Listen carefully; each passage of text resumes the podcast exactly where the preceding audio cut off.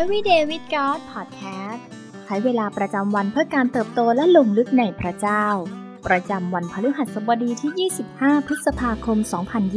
2023 ซีรีส์ความสำคัญของชุมชนแห่งพระกิตติคุณ วันที่ 3 4 วิถีแห่งการสามัคคีธรรม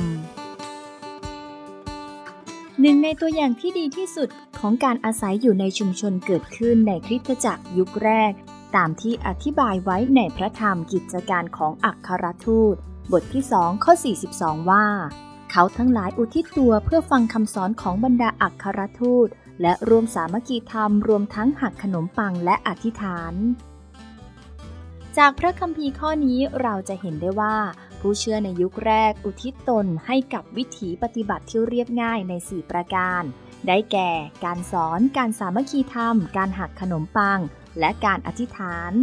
เราทุกคนคงเห็นด้วยว่าการปฏิบัติทั้ง4เรื่องนี้ ไม่ใช่วิธีการอะไรที่หวือหวาเป็นพิเศษ แนวทางทั้ง4ข้อต่างเป็นสิ่งที่เราทุกคนทำได้ทั้งสิ้น 1. การสอนพระคัมภีร์ เราได้มีส่วนร่วมในกลุ่มย่อยหรืออ่าน และพูดคุยเรื่องพระคัมภีร์กับกลุ่มเพื่อนสนิทหรือไม่ การอ่านพระวจนะส่วนตัวเพียงลำพังนั้นเป็นสิ่งดีอย่างแน่นอน แต่การได้เรียนรู้และการได้มีส่วนร่วมกับผู้อื่น ก็มีความสำคัญต่อการขัดเกลาให้เกิดความเติบโตเช่นกัน 2. การสามัคคีธรรม สามัคคีธรรมหมายถึงการมีสิ่งที่เหมือนกัน หรือการมีส่วนร่วมกัน การมีสังคม รวมถึงการมีมิตรภาพที่ดี เมื่อเรารายล้อมด้วยคนที่มีภาระใจเหมือนเหมือนกัน ชุมชนก็จะมีส่วนในการสร้างชีวิต เพื่อเราจะออกไปเป็นพรและแบ่งปันความรักของพระคริสต์กับคนที่ยังไม่รู้จักพระองค์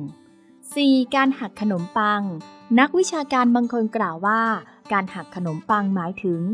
การมีส่วนร่วมเพื่อระลึกถึงอาหารมื้อสุดท้ายขององค์พระผู้เป็นเจ้ากับเหล่าสาวก หรือพิธีมหาสนิท ซึ่งหมายถึงการร่วมรับประทานอาหารด้วยกัน เมื่อเรามารวมตัวกันที่โต๊ะอาหารด้วยกันมาแบ่งปันและรับประทานอาหาร ก็จะนำมาซึ่งความรู้สึกใกล้ชิด ความรู้สึกปลอดภัย และการได้รับการต้อนรับเป็นอย่างดีกำแพงถูกพังทลายลง คนเปิดใจออก และมีการรักษาเยียวยาเกิดขึ้น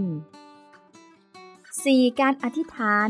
การอธิษฐานของผู้ชอบธรรมทั้งหมดล้วนมีพลัง แต่การอธิษฐานร่วมกับผู้อื่น คือการยอมให้พระวิญญาณบริสุทธิ์ถักทอใจเราเข้าด้วยกัน ในแบบที่มีเพียงพระองค์เท่านั้นจะทรงกระทำได้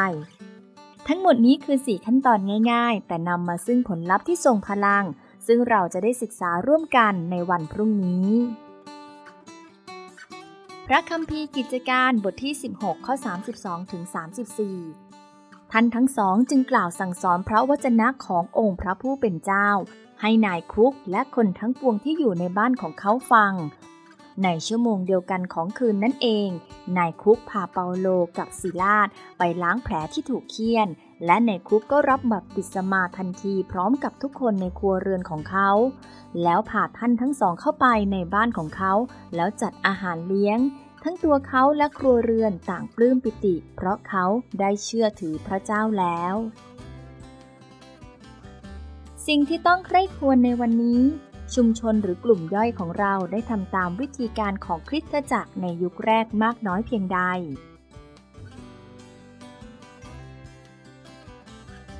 มีวิธีการข้อใดที่เรารู้สึกอยากมีส่วนร่วมในกลุ่ม สามัคคีธรรมของเรามากขึ้นหรือไม่ เพราะอะไร